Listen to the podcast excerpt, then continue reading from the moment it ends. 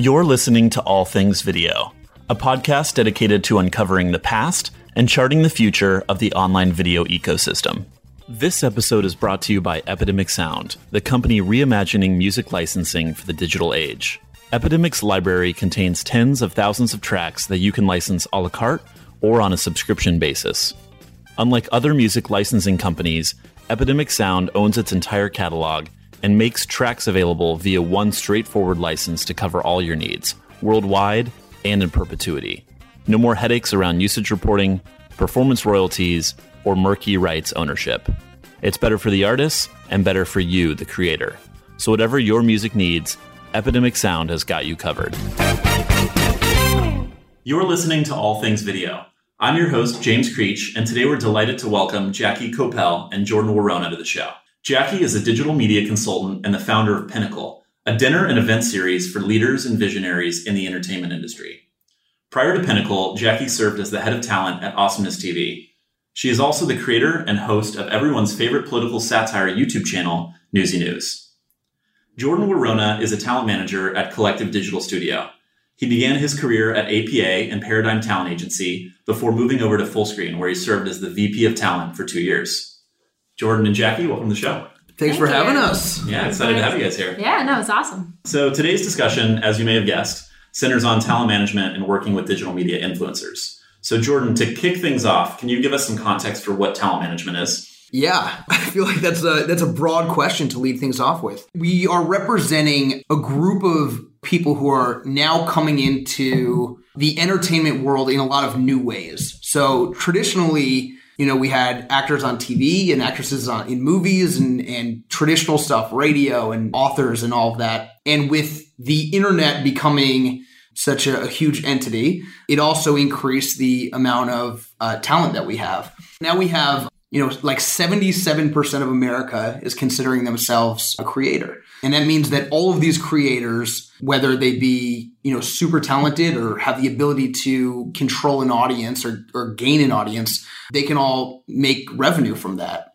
So the industry over the past five years has really developed into, you know, an opportunity for all of these creators who are up and coming now through the internet and digital, and for people like me and companies that I've worked at to manage those people and to manage their careers and, and see how far we can go. Jackie, anything to add? I think the only thing to add is that the way the digital management space has developed is there are different also kinds of managers. And there's this sort of traditional talent manager that represents you and your career. But then at least for I think for the people listening, they know it's sort of the MCN world, the multi-channel network world. There are also people who work for an MCN and work directly with talent, which is the way that I really worked with talent. I didn't represent them directly in the sense that I did not get a commission. I had a salary through Awesomeness TV, whereas a traditional talent manager does operate sort of 360 traditionally uh, and works on the different facets. I had the opportunity to, to sort of wear both hats depending upon the talent, the size of the talent, et cetera.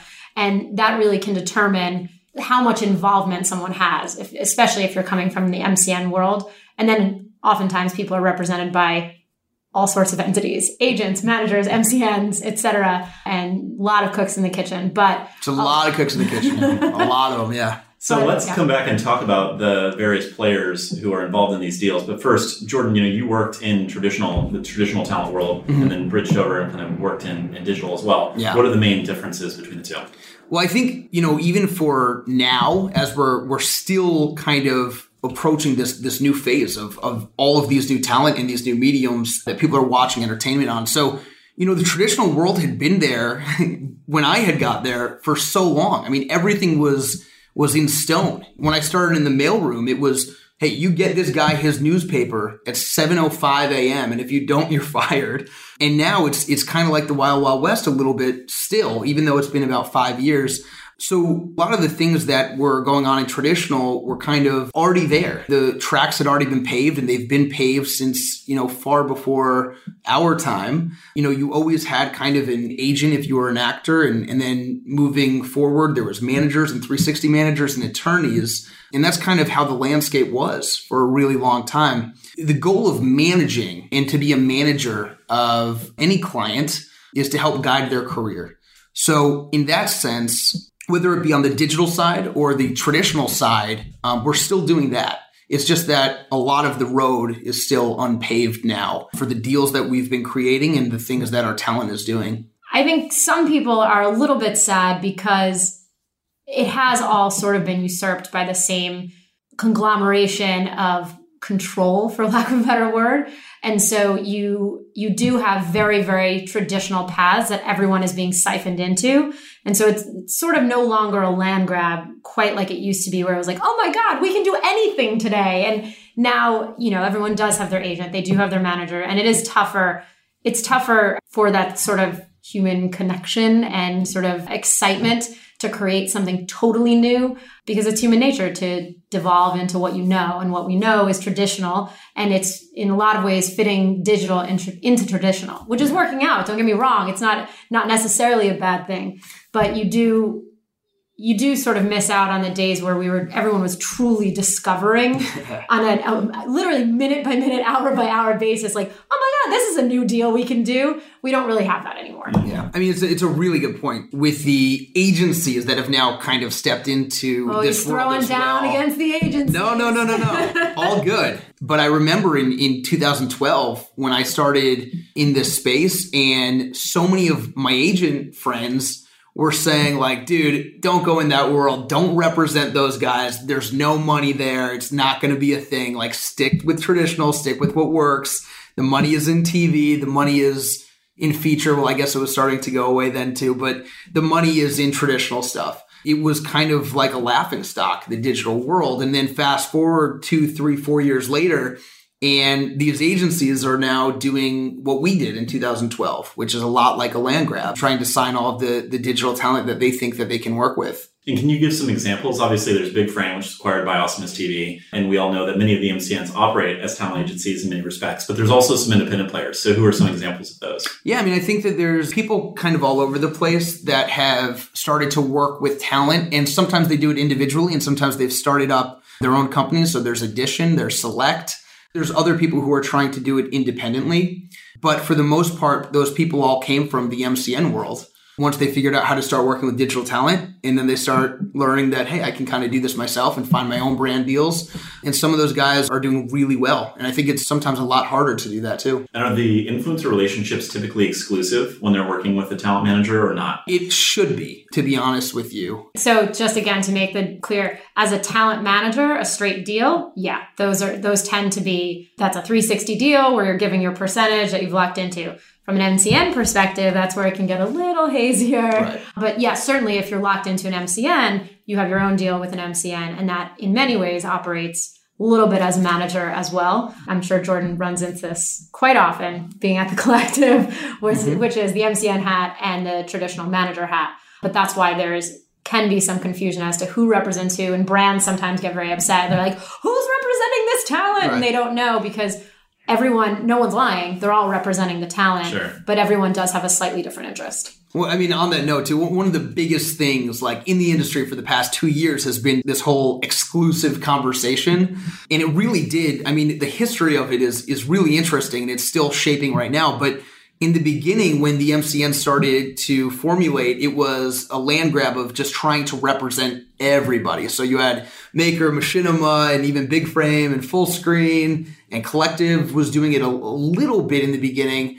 Defy now and, and Base 79 and all of these companies. And, and the entire purpose was to win at the land grab, which meant that you were going to be representing the most talent. You're going to have the highest total of subscribers in your network or viewership in your network. By the time that that phase had kind of ended, people started looking at other ways to make revenue. And that was on the sales side. And this is kind of before the content phase, which I think we're in now. But, you know, when it became about sales, it was individual companies starting to talk to sales teams and they said, well, we want to do a deal with this person. And that company, all they had to do was say, well, I can get you in touch with that person. I have a friend who knows that, that creator. So things started kind of going haywire like that. They still are, which is where you kind of find a lot of difficulty in the exclusive conversation. If I have a relationship, that doesn't necessarily mean that I have the ability to pitch somebody, but that's kind of how it's been for the last couple of years. And now even traditional talent agencies like CAA, WME, UTA are all getting on the action, oh, representing yeah. top tier talent as well. Yeah, they're making a huge push. So, what do you think is the natural evolution of this space? Are we going to see consolidation? Are you know YouTubers and other digital video creators going to continue to work with so many different parties to get the most deals possible? For sure. To the creator, it sort of doesn't matter. The only time it matters is when there are too many cooks in the kitchen and their percentage gets distilled too far. And that's where people start saying, hey, wait a minute, why did I only make 40% out of this deal? Otherwise, it really serves to their advantage for the most part. Like I mentioned before, where it's starting to become an issue is where the brands are getting very frustrated because either the cost of working with the influencer is just so astronomical or they don't know who to speak with, right? Three different entities say, well, I can get you the deal with so and so. It's a similar deal, and no one really knows who to make the deal with. So there is some frustration there. But generally speaking, for the talent, right? I mean, the more people you have fishing for you, presumably, for the most part, it's going to work out in your favor. Again, there are caveats to that, but I think a lot of these management companies are doing a pretty great job. You know, Jordan mentioned a bunch of them. There are other independent ones, you know, Sarah Weichel and Naomi Lennon, and you know, there are all of these individuals and companies doing a really good job trying to find businesses for the talent. And I think that that's the really encouraging thing is really, and that's where there's still some discovery to be made. How do you take someone who has a very specific skill set and build a brand around them?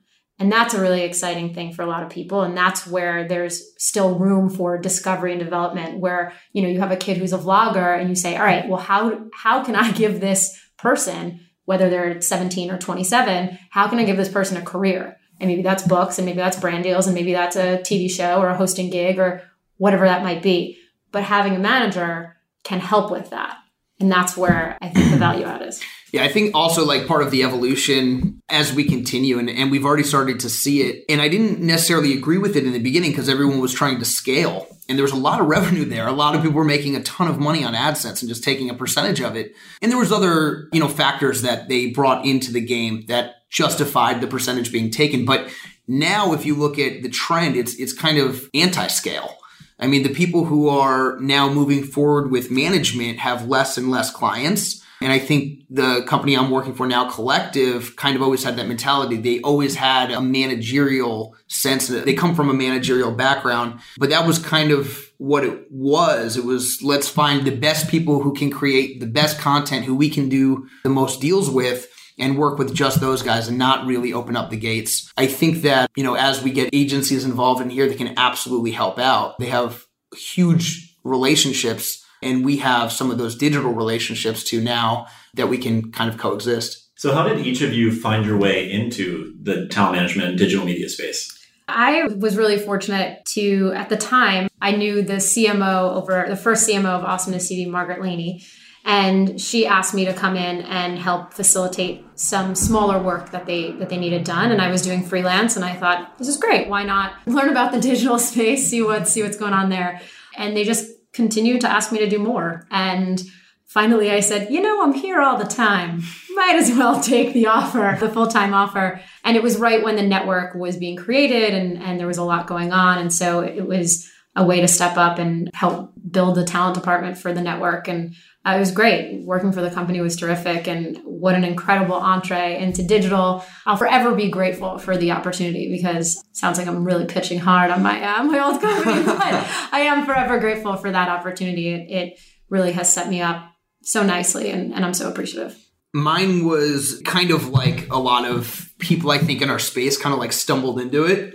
You know, I initially was really into traditional. So the goal when I came to LA was to be a talent agent for lit. It wasn't talent. I, wa- I wanted to sell movie scripts. That is a really tough job. and those guys are, are working 24 seven. And I really actually like, I still love it. I, I, love reading scripts and having the ability to kind of work on the creative. And I didn't realize the difference at the time between agent and manager. So as I started going through the agency and, and into the agent training program, I'm, I'm kind of thinking to myself, well, this is not creative at all. You're kind of covering studios and you're selling them what they want and, and what they already need. And if it's not you, they're going to find somebody else who can do it. The first opportunity I had that really interested me after the agencies was a company called Fullscreen, which had just been starting out. and I had heard of it. And obviously, I had watched YouTube before, and I, I was a pretty big fan of some YouTubers who I found out that they worked with. I knew about Maker and Machinima at the time. Those were kind of the only two MCNs. I didn't really even know what an MCN was at the time, but they said that I had the opportunity to work with talent and kind of help build their careers. And that's kind of the only pitch I needed. So I went in and I met with Phil Ranta, who is now the COO at Collective Digital Studio. We met for, you know, 20 minutes, had a great conversation. I was the only guy in the office wearing a suit. I started the next Monday as a partner manager, which is what they called, you know, that back then. And what um, happened to the suit? The suit was burned. that night. Has holes yeah. in it. Yeah. Dusty. I burned it that night, and I never looked back. I have not worn a suit since. That's wow. a lie. I've, I've worn I was a suit. Say, I wouldn't wear that with a Stars of Pride. Suits are great. suits are great. Suits are great.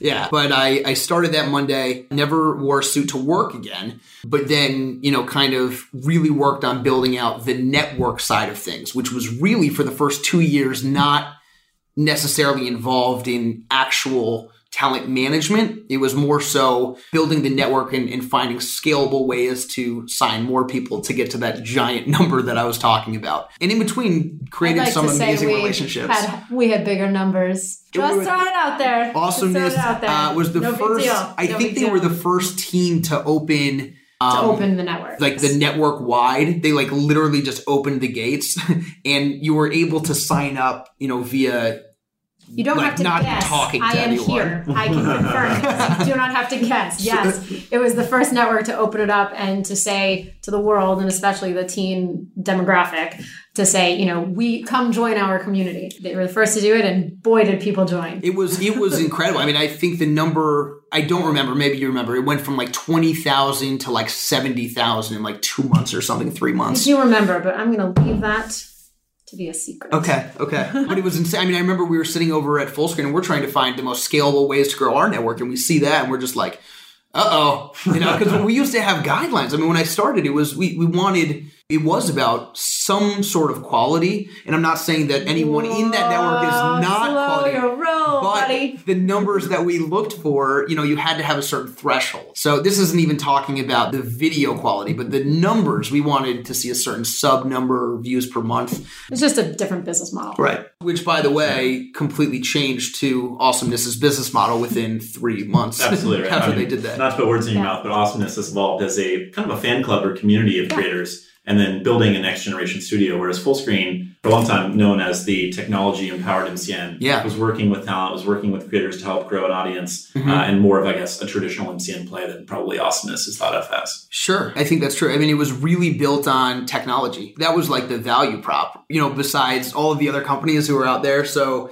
Ours admit, was. We, we had moments where we were like, "Oh my god, we're behind on the technology. Yeah. Oh no, what are we gonna do?" I, I mean, that was literally that was that was the that was the go to pitch. I mean, it was it was really great, and I I still think it's great. I mean, I, I look at that stuff, and they had the dashboard, and you know, at the time, now there's about 45, 50 companies who are doing you know branded integrations, even if you're not you know part of them. All they need is your email which is another large part of the exclusivity conversation. But Fullscreen was the first one to integrate that system into the dashboard. So if you wanted to do a marketing campaign or a branded integration, that literally was our number one pitch. It was like, hey, check out, we called it the guerrilla marketing. So we'd say, if you want a, a branded opportunity, you got to be with us. And it worked. It was a really good pitch. And then about 100,000 other people did that, which made it very competitive, especially today. So how does the landscape look today? Because, you know, we have all the agents and talent managers that we already talked about, but there's influencer marketing agencies, there are MCNs going out to brands and trying to bring business in. How does that continue to evolve? I mean, it's more and more competitive with every day because I think everyone realizes how much money is truly at play. And you see every year, Adweek or, or another organization comes out and says another 10% of TV money is, you know, TV marketing money is going into digital. There's such, such a large number of bills being thrown at digital these days that everyone recognizes how much there is to gain for the influencers for sure, but obviously for the companies around it. So you do have more, you have these smaller companies starting to grow. The, I will say you are at a distinct disadvantage if you don't have connection to the talent. And I know that seems like an obvious statement, but you so often you hear of people who are, oh, I'm going to get into this this side of the business. I'm like, how? If you cannot reach the talent, you are going to be stymied at every at every corner. And so that's really where the MCNs and the talent managers have such a leg up because they have these very close relationships, mm-hmm. be it from a content development standpoint, from a, a career standpoint. And that's really where you will succeed or not. So it's it's really the access that that is is required and then the working relationships because if you are not the manager and you are not the agent and you are not the MCN, you are going to have to work with at least one, if not all of those people to get whatever deal done there are more people trying. Yeah. But the key comes back to the who has access to the talent. Let's talk a little bit more about the different revenue streams because you've touched on this now a couple times. And maybe Jordan, if you want to jump in, there are certainly video revenue streams from advertising. So AVOD revenues, subscription revenues, book deals, other kind of additional incremental revenue streams like e-commerce or affiliate marketing. How do you guys think about those buckets of revenue for a creator?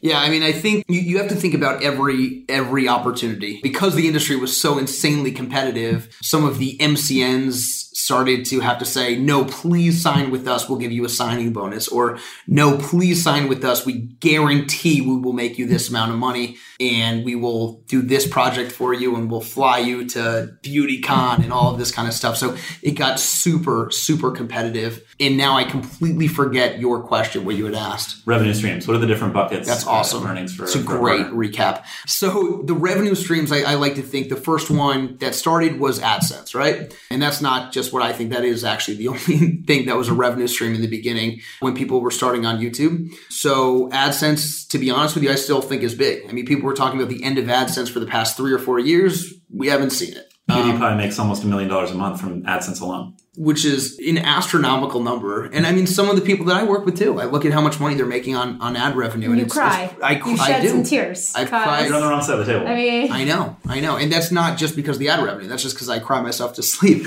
Everyone has their thing, but there's now there's other buckets, and and we move really into the second one, which is branded integrations, which I've been talking about. But that's when a company any company wants to engage a talent to talk about either their brand or a specific product that they're selling. Many times these integrations are now coming through advertising agencies, which brands work with. So they'll come to us and say, Hey, we have this package and we want it to go to three, four, five, ten of your creators that you work with. And that is a really, really big revenue stream now. All of the money that used to go to billboards or TV or radio commercials is coming to digital and it's not it's not all going to be there but it is a large percentage of everybody's marketing budget now. And if you're not in the digital marketing place you're really missing out. There's so much more detailed analytics for all of these people that can see exactly who's looking at their product exactly who's clicking on the links to go to their website. And you can really target a demographic for them. So that's probably the second bucket. A third bucket is content, either distributing content or selling new content. There's a fourth bucket, which is merchandise, and you can sell t shirts and you can sell hats and bracelets. And I could probably continue going. I think those are, you know, the four main ones that we consistently look at. So just to recap, advertising revenues, mm-hmm. brand deals, content, whether it's production or syndication, mm-hmm. and uh, merchandise. And merchandise, yeah. But there's um, the additional now where you that bleeds more into traditional, which is you have the book deals and you have the potential TV opportunities and other hosting gigs. And some yeah. people are doing, you know, they'll host red carpets, for instance. So you're the, I would say, I guess the fifth bucket would be the blending of the digital and traditional worlds where people are trying to cross over more and more. Again, whether it's books or TV or hosting or any other such opportunity, that's now becoming not just important, really the goal of a lot of the talent is to cross over. And so that bucket is going to get hopefully for them bigger. Yeah. So before we forget, I wanted to ask you guys if one of you would represent my channel. I have six subscribers. Mm-hmm. So what do you think in I'm terms in. of like a hosting gig? What are my options? You are doing, you have such a good brand with this one. I just wouldn't want you to deviate your attention. Mm-hmm. That would be my concern. This is a lot to take on. And I really think we've got to just nail this one. I, and then yeah then you know sky's, sky's the limit. limit. Sky's right. truly, truly the limit. So really, let's talk signing bonuses. right. I think like that uh, that before pennies. we talk about signing bonus, we, we should talk about what your content is going to be if because we're this, already we're in trouble. We're already, We're already giving you a huge minimum guarantee, so I don't I don't know if we should be talking about signing bonuses yet. but no, I mean that's that is actually a conversation that we have a lot. You know, now that I'm working with, I moved over and I'm working with a, a much smaller roster, but there's still so many people that I talk to that are looking for representation on YouTube. That conversation actually does happen a lot. And it's kind of like, well, here's the things I think you should work on, and then let's revisit this in, in 10 years. and they'll come back. Yeah. There we go. So, can you two share some success stories about working with creators and brands in this influencer marketing space? Yeah. For sure. The short, I mean, yes, certainly. I think one thing that I will note in terms of the space, right, is I remember when we first were doing some brand deals and it was crazy. People would get $100 for a tweet and we were blown away. Just $100, right? And we would, what? That's 140 characters, $100. That's crazy. And then a couple months later, it became like, wow, it's $300 for this tweet. That's nuts. And then, you know, a few months after that, it was a thousand dollars for a tweet. Now, of course, the, you're talking about the high, the highest echelon of talent. You're not talking about someone with a hundred followers. Uh, you're talking with, about someone who has hundreds of thousands, if not a couple million. But I think you actually have to give credit to the industry as a whole for pushing the market. And that's where I say, particularly hats off to the talent managers. Uh, Thank you. You're welcome. The ones who specifically, not at the MCNs, but in, in the really independent ones, who, oh. sorry, that wasn't, I wasn't going to pull back on you. No, but uh, I say I, because they're really the ones who who push the market. They're and really, space, absolutely. Right? They're really the ones who said, no, my talent is worth more. Let's get them more. And so everyone had to follow suit. And the reason I mention that as a macro example is because it, it does help, I think, highlight A, the speed with which the marketplace grew and why it grew so quickly. And it's because there was no precedent for it before. And you had managers now saying, well, A, I want my talent to get it, but B, they want to get it, right? So the market was pushed so quickly. I mean, in a year, you went from, again, you know, a $100 tweet to a $1,000 tweet for the same thing, same company even would have to pay that much more. You'd see videos where it was so exciting if we can get someone 500 or $1,000 for a video. That was crazy, right? Well, now, you know, that kid won't get out of bed for anything less than 20 grand. Yeah. So it's moved so rapidly in less than two years. And it's really great for the creators. It's not so great for the brands. That's the marketplace. And the, everyone always asks, when is the bubble going to burst? And no one seems to know because everyone keeps saying it's got to burst within six months. Six months from now, forget it. And what people are still long or short on the talent management digital marketing game. I don't think it can balloon too much more because the ROI is not always there. And brands are starting to get a lot savvier in terms of the analytics. It's all about right. engagement and you know results. And they are much smarter about it now than they were a year, year and a half ago, or obviously beyond that.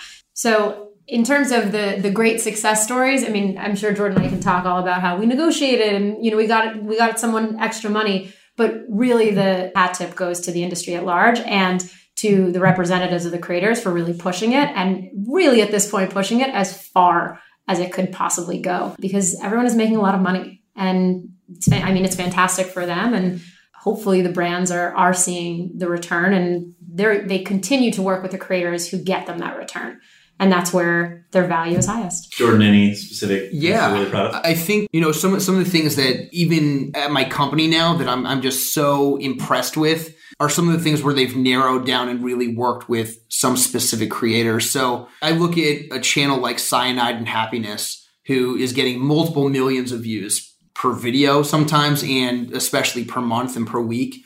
And this is a channel who's you know doing all right before they join CDS and they're making, you know, some money and they they have enough to support themselves. But they joined CDS and and now I look at all the things that they've done and they have a show coming out which was sincerely pitched, you know, on their behalf from some amazing people at CDS. They have a game coming out which is going to be branded just for them, which is going to be really really exciting. They've gotten multiple integrations which are humongous and they're a multi-million dollar company now. And so I look at that and I think that's kind of the exciting part. And that's where I want to take a lot of the guys that I work with. And I think the, the huge integrations are great. And it's exciting to close a big deal or to have a sales representative close a big deal for one of our clients. And as we move forward, we're going to see how the brands want to work with talent. And it is going to be about the engagement rate and the actual clicks and, and buys that they're getting. It's not just going to be based on, you know, how many subscribers that you have. It's already moved far, far away from that, but views per video is really important, but now especially engagement. So closing a giant deal is great, but the stuff that I like to see is, is stuff that actually moves the career. So creating a television show, creating a movie, creating your own game, creating your own clothing line, a record, that kind of stuff that we've seen has been really, really exciting. So I think on the content side, like creating shows, stuff that can start with any creator and they say, Hey, I want to make this.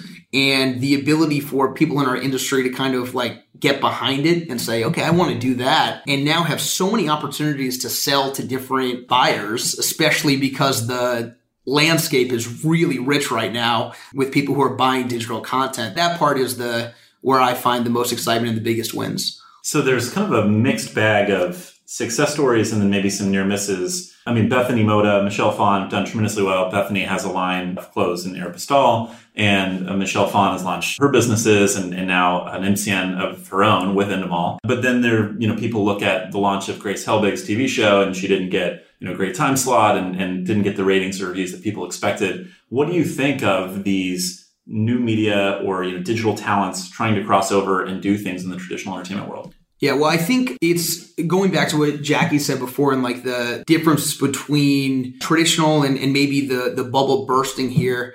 I think we still have a lot to learn about how the entire community of people who are consuming media is going to want to consume media. So slapping a mm-hmm. show on E with Grace Helbig didn't necessarily work because it didn't feel authentic and it felt a little odd. Although I think the show was actually even better than people gave it credit for. I thought sure. it was, I thought it was pretty funny.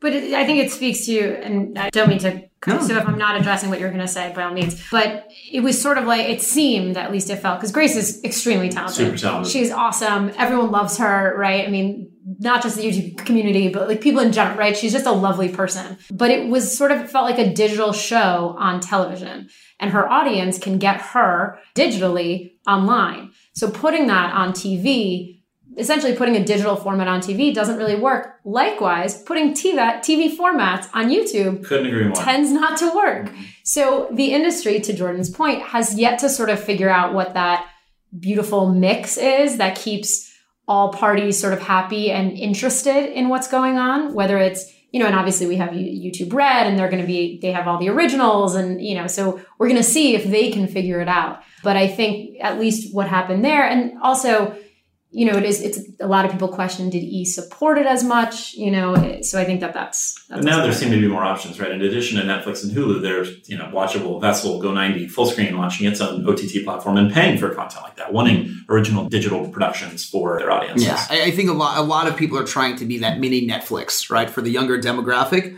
And I, I think there will probably ultimately be a couple of winners in there, which is going to be a great opportunity to sell more content, continue the digital landscape beyond YouTube for a way for people to actually have that hashtag relatable feeling with their creators. Cause I think that that's what this is all about. It's also, if you look at the demo for E and who's watching E versus who's watching YouTube, it's extremely different.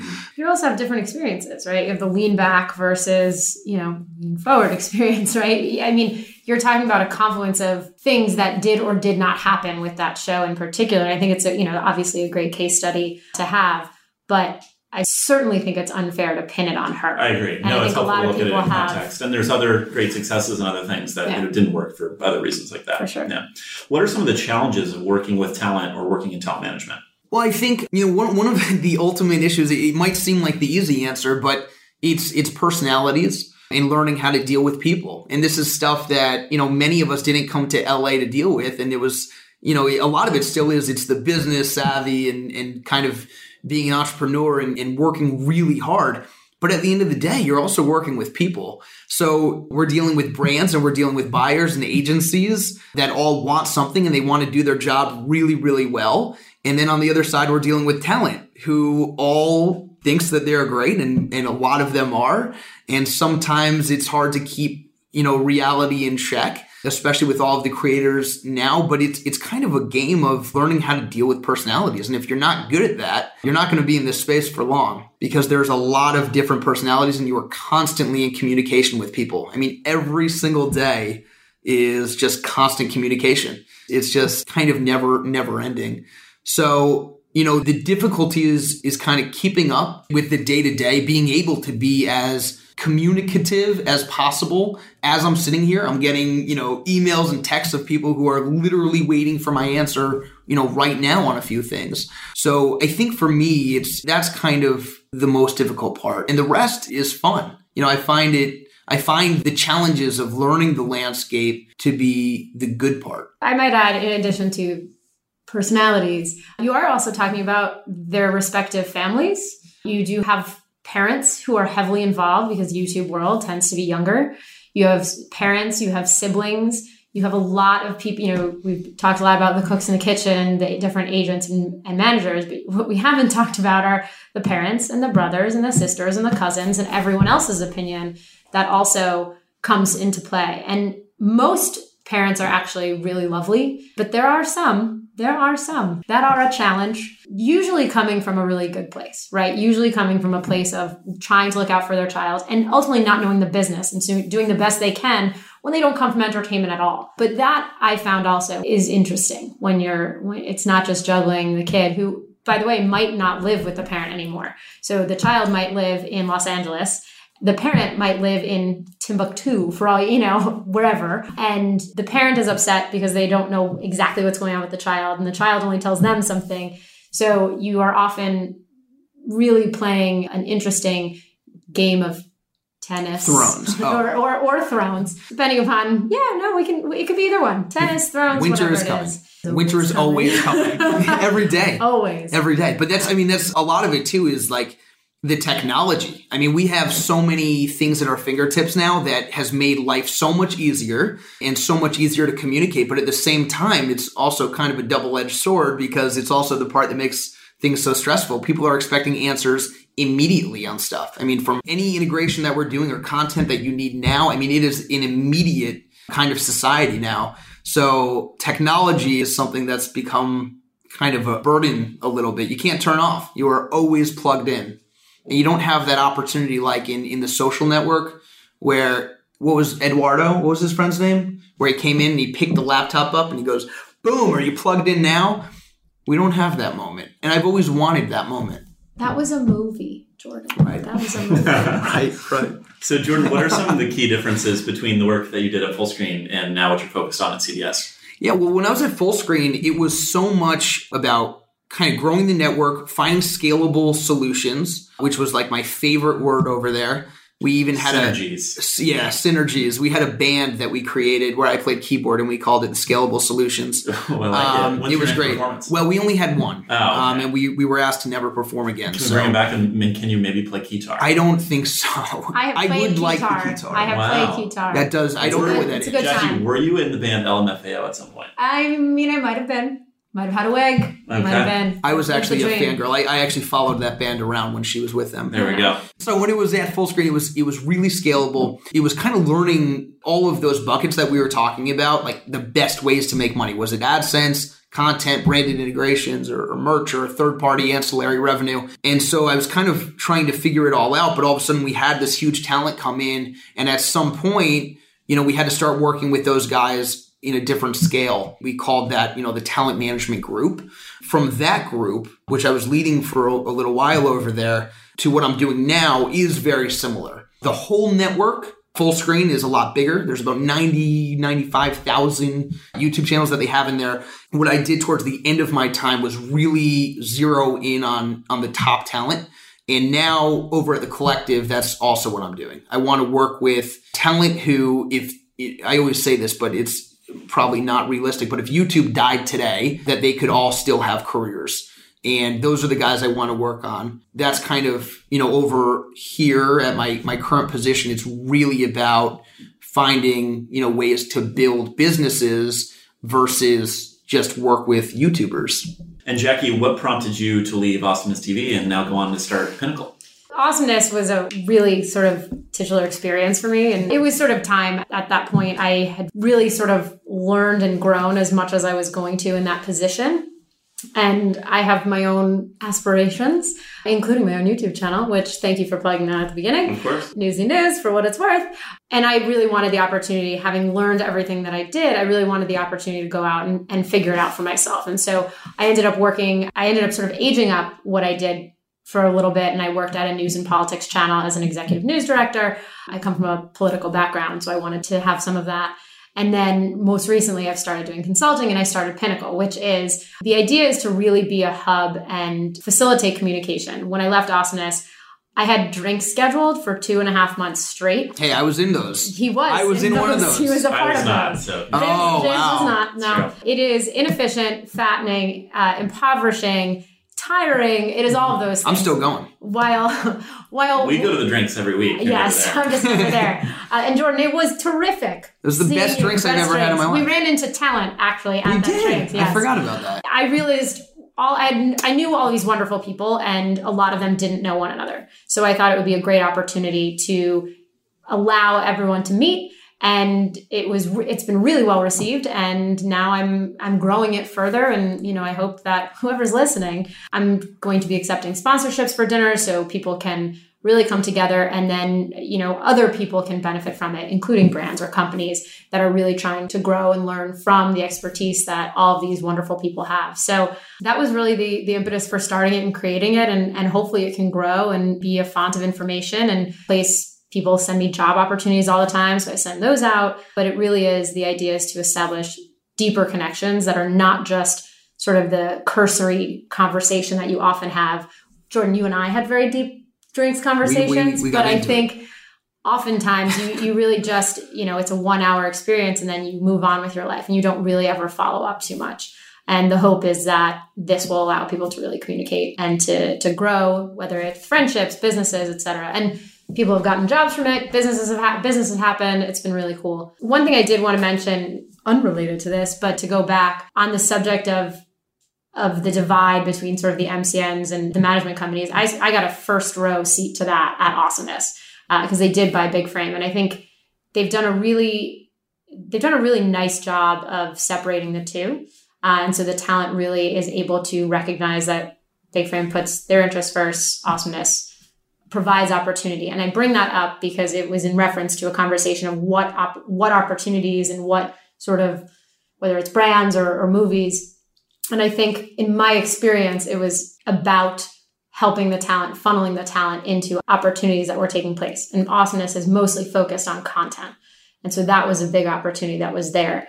And I felt I would be remiss if I didn't at least mention that, that that was one of the big opportunities because awesomeness creates a lot of TV and film projects. That was a benefit to being part of the network as you could funnel. But one final thing, again, one final non sequitur is my hope is for all these MCNs to not just focus on the top tier because an enormous there's an enormous amount of potential and money to be made from the mid-tier talent. And I don't say that in a bad way. I say that in a really a way that's one of admiration. These are kids that are going to be the next top tier talent. And so often they fall through the cracks because they're not the creme de la creme yet. And they the have life cycles move exactly. so in today's. You know, The you life- guys probably remember when you know Smosh was the biggest YouTube channel, Mhm. or before that, you know, when Mystery Guitar Man was huge, or all these these names that were recognized that were some of the largest channels on YouTube. Yeah, and not only is it that they cycle through, but it's that also they often have really devoted fan bases, sometimes far more devoted than the larger channels, because the larger channels have often been around longer and their subscriber numbers are the same, but their viewership has dropped. And the talent at 500,000 may have a more rabid fan base than a talent at 1.5 or even 2 million. And it's don't forget the, that person at 500 because that talent, kid or adult, is going to be worth a lot. That's a great point. So, if you were building a business in the online video space today, what would you do? Whoa. I would do so many things. I would do so many things. First, I would need a lot of money.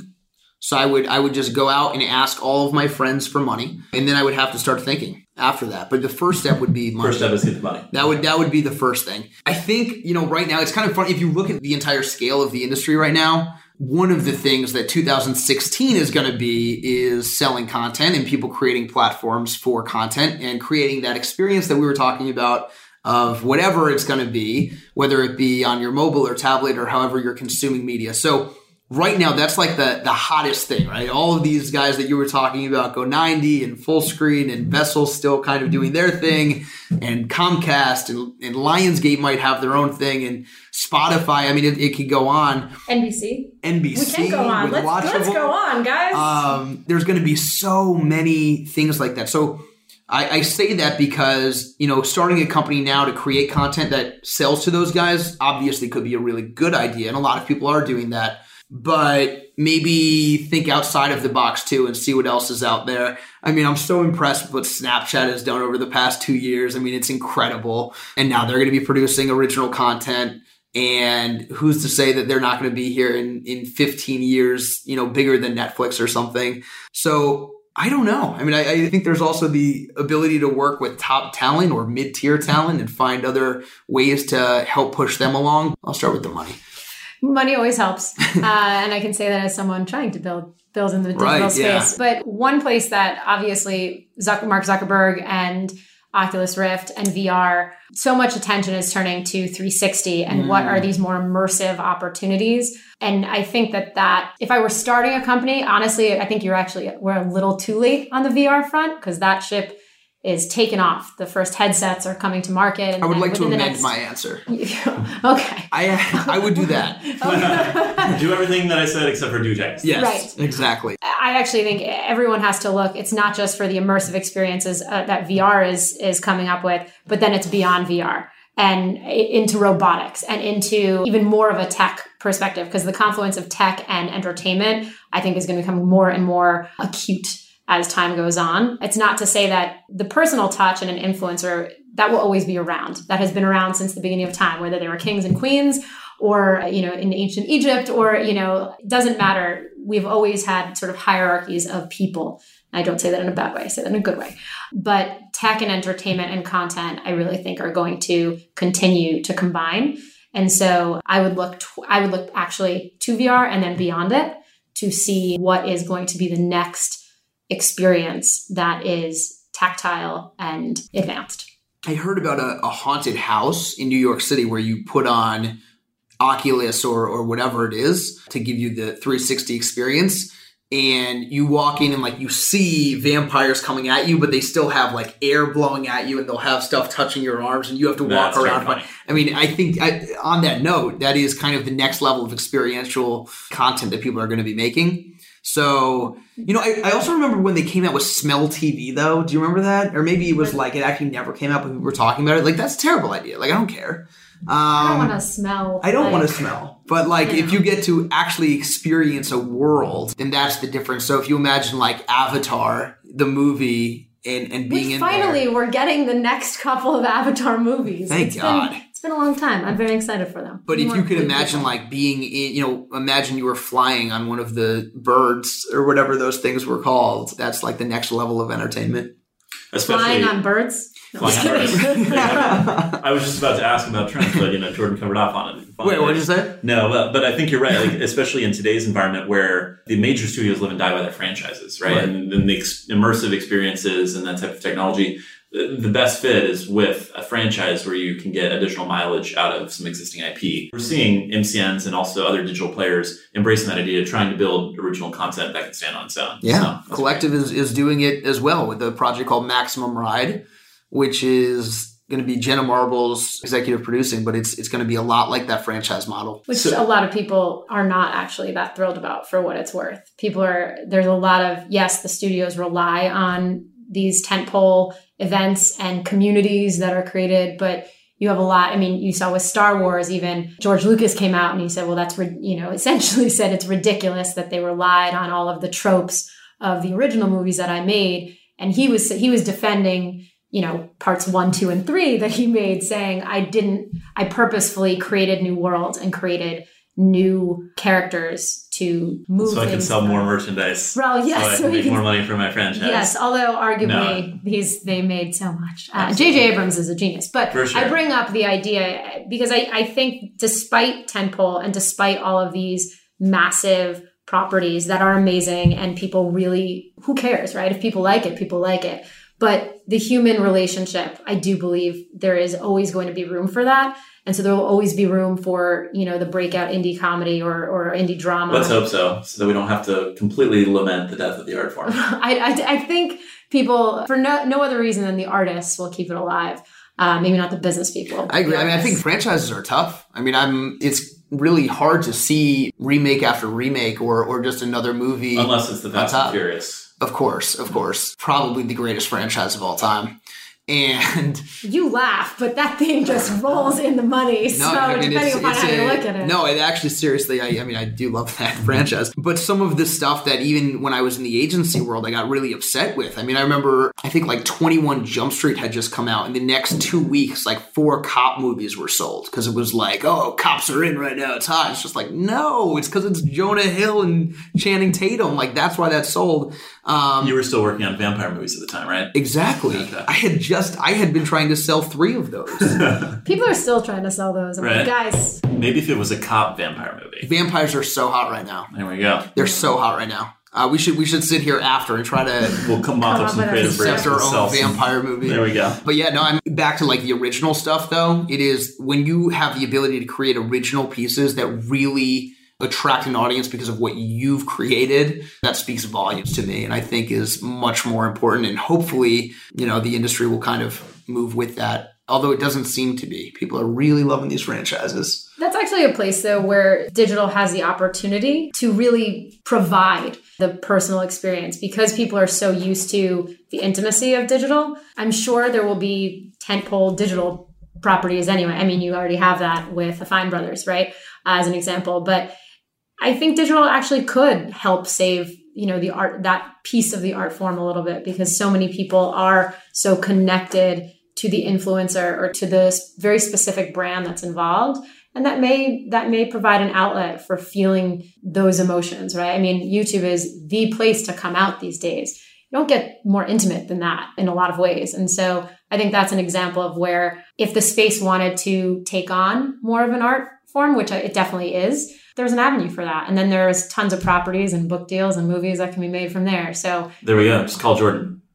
that's right I got you. As I'll- long I- as, I'll long call as it's Jordan vampire. and then he'll call me and ask me He'll ask Wait, you for is the this- advice. yeah. Is this what I do? only only if it's a I'm just vampire teasing. movie. I'm Okay. I'm, I'm only selling vampire movies. So we got a little bit of foreshadowing of the answer to this question, but closing thoughts. What three predictions do you two have for what's coming next? Well, I think, you know, we kind of touched on them a lot. You know, for the content that people are buying now for platforms, I think in the next couple of years, it is going to be a, a continuing unbundle of, you know, cable networks and traditional TV. People are going to continue to consume media through mobile and tablets. And we're all going to find new ways to work with marketers who want to reach these people or their specific demographic. I think the VR world is going to absolutely take off as we've already seen. Maybe within a year or two years from now, there might be movie theaters that are actual virtual reality where you walk in, have to wear an Oculus and everything is around you. But for the most part, I think we're going to continue to make some really great content also, uh, whether it be franchises or original series. And I think that the youth is going to kind of construct how the rest of us are starting to work in this world now. And that's something I didn't get when I was younger, but it really is. I mean, it is the kids who are driving the way that this world is going to look, especially in digital technology. Gen Z operates really differently from Gen Y as well. And so they're, whereas Gen Y is very much about sharing, Gen Z is actually a lot more private. There was a study done at Awesomeness. It was, it was fascinating to sort of see because Gen Z is really ultimately Awesomeness's demographic, which are 12 to, you know, essentially 16 right now. It's really enlightening to see how, how kids how they look at things, right? So uh, if I recall correctly, they're looking about at buying houses, whereas millennials and, and Gen Y are more about renting and planning for their life or saving versus not. And to the point about sort of youth pushing our culture, I, I think it always has, right? You know, you always, if you look at any movement that's ever happened, a lot of times it's come from the youth and they're the ones that have pushed it. It's the reason technology is so pervasive. It's because the first and earliest adopters are always the young people. We now sound really old. We're not old for what it's worth, but I just realized I was old recently. I'm not old. So you would get, no, I'm just kidding. I, hope, no, I'm not kidding. I'm I not feel kidding. I'm old. I not can't old. walk anymore. I wake up groggy. I'm like, ah. I just jump out of bed, fresh as a I bet daisy. you do. I bet you You do do. too. Yeah. I feel like you wake up and you just stretch. You go, I feel great. Another podcast today. That's right. I'm gonna put that in my pocket and definitely remember you said that and I appreciate it. I'm glad that I'm glad I give that off. In terms of young people sort of driving the train, absolutely. They always have. I think that will that will have, will certainly continue. In terms of the future, digital specific, you're gonna see these influencers more and more becoming their own brands. So they're more and more becoming business people, having their own mini empires. Some will have larger empires than others. All will, all of the bigger names will have them, right? The most obvious is Michelle Phan. What she has created is breathtaking. Everyone, Bethany Mota as well. I mean, everyone is, they're the model uh, for what you can do and what you can create and how you can set yourself up for really the rest of your life. You know, some talent will do brand deals for the next 10 years of their lives. Other talent will have, you know, 10 different arms, right? And, and some of that will depend on what their content is, what their specialty is. But on the digital front, I think that's what you're going to really see is you're going to see a, a sort of an explosion of, of different mini brands, different mini empires heralded by a talent. One, Connor Franta, right? He has his own music label now. Um, he's represented by Andrew Graham over at Big Frame, and you know they're doing a great job. And constantly, those albums are doing well and selling. Those are just, I think, more examples of of success stories where carving a niche out in this again, this sort of beautiful little crossover between traditional and digital. In terms of you know the space at large, yeah, VR is VR's here. It's no, you know, it's like we all say YouTube is here now. YouTube is old. VR is new. Uh, the new headsets are being, I think, shipped within a month. So it's going to become more and more. I think that's going to be the next race is who can figure out the model and the content model for VR. And in fact, if you could get us some of those headsets, because we came all the way here mm-hmm. for the That's podcast, true. And it's a great. I, am having so much fun. Pick up but your gift bags on the I feel like that would be an appropriate gift mm-hmm. for this. So whenever you have the you opportunity get a to pick VR one up, headset. You get a VR headset. Oh, bro- I see, feel like everyone we're working VR. on your brand Exactly. as your representative. See? We're in fact, maybe we should be the first people to start a VR podcast. There we um, go. In which we're Oculus, spinning. if you're listening, Facebook, if you want to Mark sponsor Zuckerberg, this. he just went back to work today. So let me let we me can- send out some emails. I'll, I'll get back to you. Perfect. We'll circle back. Um, So, Yeah. speaking of which, where do we find you guys online? How can people get in touch if they want to learn more or reach out? I am available. I usually use my Instagram a lot. I really like that. I have over 3,000 followers. Wow. I mean, this is like, this is a big deal. So I'm about to get the, that brand deal money soon. Totally kidding. But you that's. laugh. No, you can probably get. I, Right, I would be really cool. Let me know. I know. There we go. It's just my name, Jordan Morona. I'm also on Twitter, but I started a new account, so it's I think it's just under my name as well there. And LinkedIn. LinkedIn. Although, you know, some people have stopped using LinkedIn, I still use LinkedIn and I, I check out a lot of colleagues on there. Jackie, Again, not creepy at all. name, screen names, name and profiles Friendster accounts. You can find me on Twitter and Instagram. It's at Jackie Koppell, K O P P MySpace? E L L. No, not on MySpace. You're just old. Friendster? Yeah, you can find me there, uh, Facebook as well, Newsy News, youtube.com slash N E W S Y N E W S. I would love your subscribe. Please click. I have to work That was a good CTA. Did you hear that? Wow. Nice. Thank She's you. been yes. practicing. I have been. I have That's good, been. especially at the end of the broadcast, too. Mhm. That's That's smart. right. I know. We'll get an, a clickable annotation there for you. There's a large engagement Optimize right your there. I love Yeah. it. Nice. Every si- every everyone counts, and you work for every single one. And that's I mean, I'm so impressed with the people who who really have grown these diehard communities because it is hard, and it is particularly hard today. It gets it's gets more and more convoluted and uh, busier in the YouTube world. And so, if you can build an audience now, man, please tell me how. I'm trying to learn even more. Well, thumbnails and Nah, titling are really important. I'm just kidding. Oh God. yes, they are. They are very important. Yeah. Uh, and I, I, I kid a bit, but in all seriousness, it, it's pretty incredible what people are creating. A little known fact: I was the 14th subscriber. So Really, to Newsy News. to Newsy News. I was the 11,000th and 70th subscriber. That's really So cool. there's still room. People can get involved. People, people can get involved. That's right. There is no ceiling, guys. right. There is no ceiling. Yeah. So thank you guys so much for coming on the show. This was awesome, great fun, incredible insights. I am a, still a foreigner to talent management in the whole world working with influencers, so I learned a lot and uh, really great insights. Thank you. Thank, Thank you, you, so much for having Terrific. us. Thanks for tuning in. I'm James Creech, and this has been another edition of All Things Video. If you like what you hear, we hope you'll share and subscribe for new episodes. See you next time.